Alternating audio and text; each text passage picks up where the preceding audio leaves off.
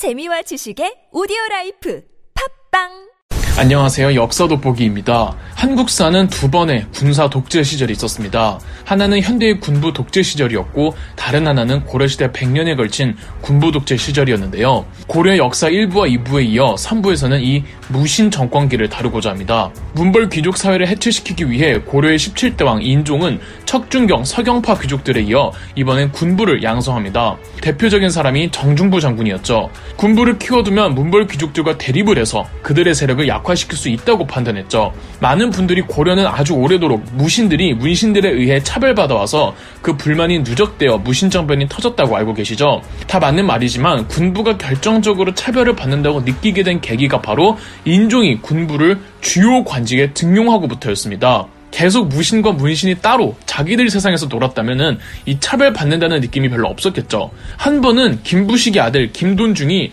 정중부 장군의 수염을 불태우며 깔깔거리는 일도 있었습니다. 정중부 장군이 김돈중에게 대노하자 이 이야기를 들은 김부식이 감히 우리 아들을 건드리냐며 정중부를 처형시키자고까지 주장하고 인종이 여기에 순응을 하는 겁니다. 물론 인종이 순응한 건 진짜 정중부를 죽이려고 한 게 아니라 김부식을 달래주려고 했던 거죠. 이 일화에서 얼마나 문신들이 무신들을 낮게 봤는지 아시겠죠? 비유하자면은 옛날 백인들이 흑인들 인종차별하던 미국을 떠올리시면 됩니다. 군부 육성은 인종 이후 그의 아들이었던 18대 왕 의종까지도 이어지는데 의종은 고려의 대표적인 암군으로 허구한 날 사치하고 놀기 바빴습니다. 인종처럼 문신과 무신 사이를 중재도 못해주고 오히려 무현 발언에 동조하는 모습까지 보였죠. 이렇게 무신들의 불만이 가득 쌓여가는 상황에서 이의방, 이고 등의 젊은 무신 장교들이 정중부를 설득해 정변을 일으키자고 제안합니다. 정중부는 원로 장교였기 때문에 정변을 일으키려면 이 정중부를 포함한 원로 장교들의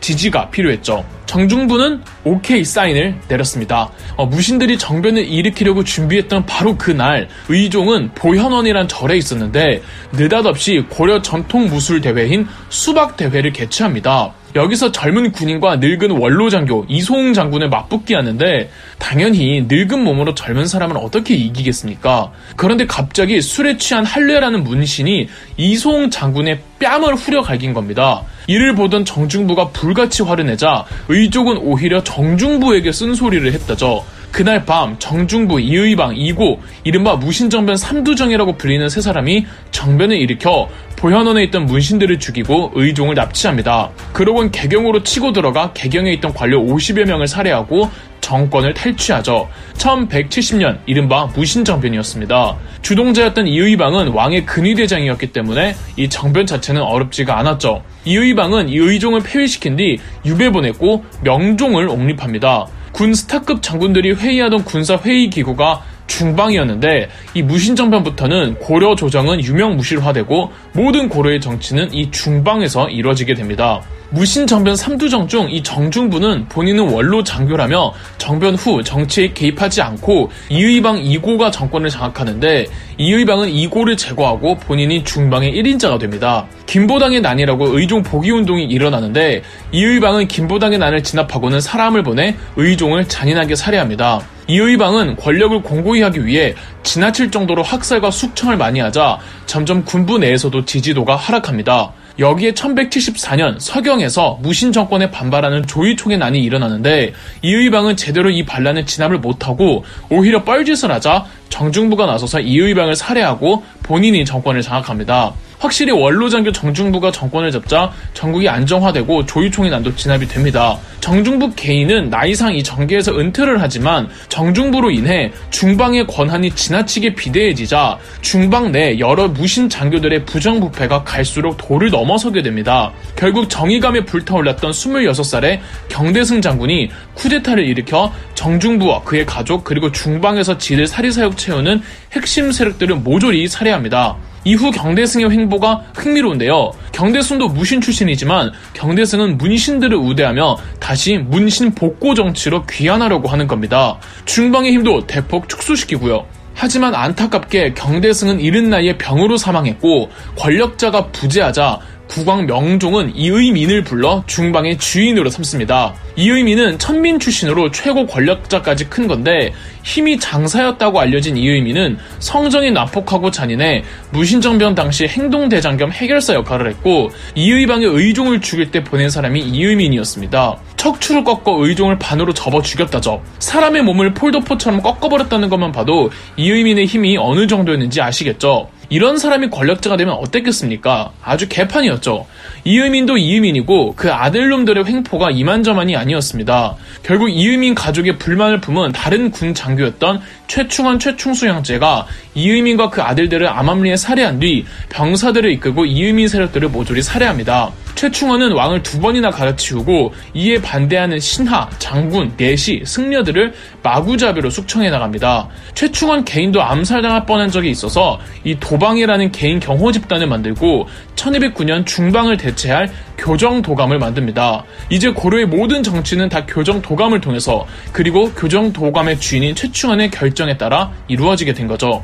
무신 정권은 이 문벌 귀족 사회의 모순에 불만을 품은 무신들이 일으키며 세운 정권이었으나 사회적으로나 경제적으로나 이전과 달라지는 건 하나도 없었습니다. 오히려 군부 세력들은 다 자기들 멋대로 굴면서 정치 시스템은 비정상적인 루트로 돌아가고 법적인 토지 제도를 무시한 채 불법적인 토지 착취를 이어나가며 각종 부패란 부패는 다 저지르고 전국 곳곳에서 밀란들이 끊이질 않았습니다. 대표적으로 망이 망소의 난, 김삼이 효심의 난, 만적의 난 등이 있습니다. 더불어 이의방에서부터 최충에 이르기까지 거의 대부분 다 암살당하면서 끝나고 새로운 집권자가 집권할 때마다 피바람이 계속 불어댔습니다. 이걸 의식해서인지 최충원은 죽을 때 이 교정도감의 주인을 자기 아들인 최우에게 넘겨주었습니다. 물론 최우가 이 반대파들 싸그리 숙청했죠. 최충원에서 최우에게로 권력이 세습이 되면서 이후 무신 정권의 집권자는 최씨 집안에서 세습되었고 이 기간을 최씨 정권기라고 따로 부르기도 한답니다. 최우는 역대 모든 무신 정권의 집권자 중 집권 기간이 무려 30년으로 가장 길었는데 이 기간 이 독재의 권력을 공고히 해두죠. 예컨대 여전히 교정도감의 주인으로 군림하면서 고려 조정의 모든 인사권을 최후 입맛대로 결정할 수 있는 정방을 자기 집에 설치하고 경호부대였던 도방과는 별도로 최씨 집안이 자의적으로 부릴 수 있는 독재적인 사병 군단 야별초를 신설합니다. 하지만 최후의 무신 정권은 물론 고려에 아주 어두운 그림자가 드리우니 바로 몽골과의 전쟁이었습니다. 1231년 몽골족이 처음으로 쳐들어오는데 이 1차 항쟁은 김경손 장군 등이 큰 활약을 하지만 강화 조약으로 대충 마무리를 합니다. 하지만 최후는 전혀 몽골족에게 고개를 숙일 생각이 없었고 1차 항쟁 이후 최후는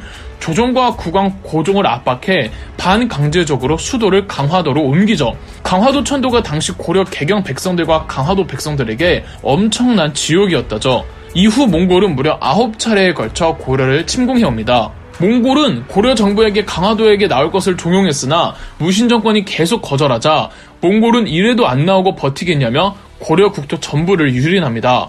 고려 정규군은 일찌감치 제 역할을 하지 못하는 상황. 최씨 정권은 본인 사병 집단인 야별초를 좌별초와 우별초로 나누어 전장에 투입시켰지만 실상은 고려 국토가 어떻게 되든 크게 개념치 않고 강화도에서 술파티 벌이기 바빴습니다. 좌우 별초들은 게릴라 전술이나 호송 임무를 수행했고 실제 전투는 성안의 민간 백성들, 승려들, 천민들이 힘을 합해 싸웠죠. 고려의 4차 침입이 끝날 무렵 최후가 죽자 최후의 아들 최항이 승계했고 고려의 8차 침입 후 최항이 죽자 최항의 아들 최의가 교정도감 주인을 승계합니다. 최항 때 이 좌우 별초에 신의군이 추가되어 3별초가 완성이 됩니다. 하지만 최후의 카리스마에 비해 최향과 최의는 사람 아무나 죽이는 사이코패스에 음탕한 변태짓을 서슴지 않았으며 심지어 고려 구국의 영웅들마저 자기 멋대로 죽이는 등 정권을 이어갈 수 있는 역량을 전혀 보이지 못하자 최씨 정권의 사병 군단이었던 삼별초는 친 최씨파와 반 최씨파로 나뉘었고 반 최씨파였던 김준이 최의를 죽이면서 최씨 정권은 종료됩니다. 김준은 고려 국왕 고종에게 무신정변이자 왕정 복구를 주장했으나 이는 어디까지나 명분이었을 뿐 김준은 여전히 강한 권세를 누리며 몽골과의 항쟁을 주장했습니다. 반면 고종의 태자는 전쟁을 이제 중단하고 싶어 했고 직접 몽골로 가서 차기칸 후보였던 쿠빌라이를 만났고 고려 태자를 크게 환대한 쿠빌라이는 자신이 칸이 되면 다시는 고려를 침공하지 않을 것이며 고려의 주권을 유지시켜주겠다는 약속을 합니다. 이 사이 고종이 죽자 김주는 다른 왕족을 차기 왕으로 추대하려고 했으나 쿠빌라이의 압력으로 인해 실패하고 고려 태자를 다음 왕으로 옹립하니 바로 원종이었습니다. 원종은 무신 정권을 이제 끝내고 싶어 했고 이 김준과 김준의 양아들 이면이 멀어진 틈을 이용해 이면과 함께 김준을 살해합니다. 그러나 여전히 대몽 관계에 있어서 이면과 원종은 대립합니다. 하지만 무신 정권의 힘은 더 이상 예전만 못했고 이면이 병으로 죽자 그의 아들 임유무가 마지막 집권자가 되지만 누구 하나 임유무를 따르지 않으려고 했고 원종은 임유무를 처형시킨 채 1270년 개경으로 환도하며 1170년 무신 정권 이래 100년간 지속되던 무신 정권도 종료되었습니다. 원종은 개경으로 환도하면서 최씨 정권의 군사부대였던 삼별초 해산 명령을 내리자 여기에 불응한 삼별초 일부 병력이 해산 명령을 거부한 채 강화도에서 진도 그리고 제주도를 옮기며 반란을 일으키니 바로 삼별초의 항쟁입니다. 그러나 이 삼별초의 항쟁도 고려와 몽골의 연합군에 의해 진압되면서 마지막 무신 정권의 흔적이었던 삼별초마저 사라집니다. 이후 고려는 몽골족의 나라 원나라에 의해 지배되는 원간섭기가 시작되며 고려 후기로 접어듭니다. 고려 후기의 내용은 마지막 4부에서 끝내겠습니다. 그럼 역사 돋보기였습니다. 영상 재미있으셨다면 구독과 좋아요, 알림 설정까지 해주시면 감사드리겠습니다.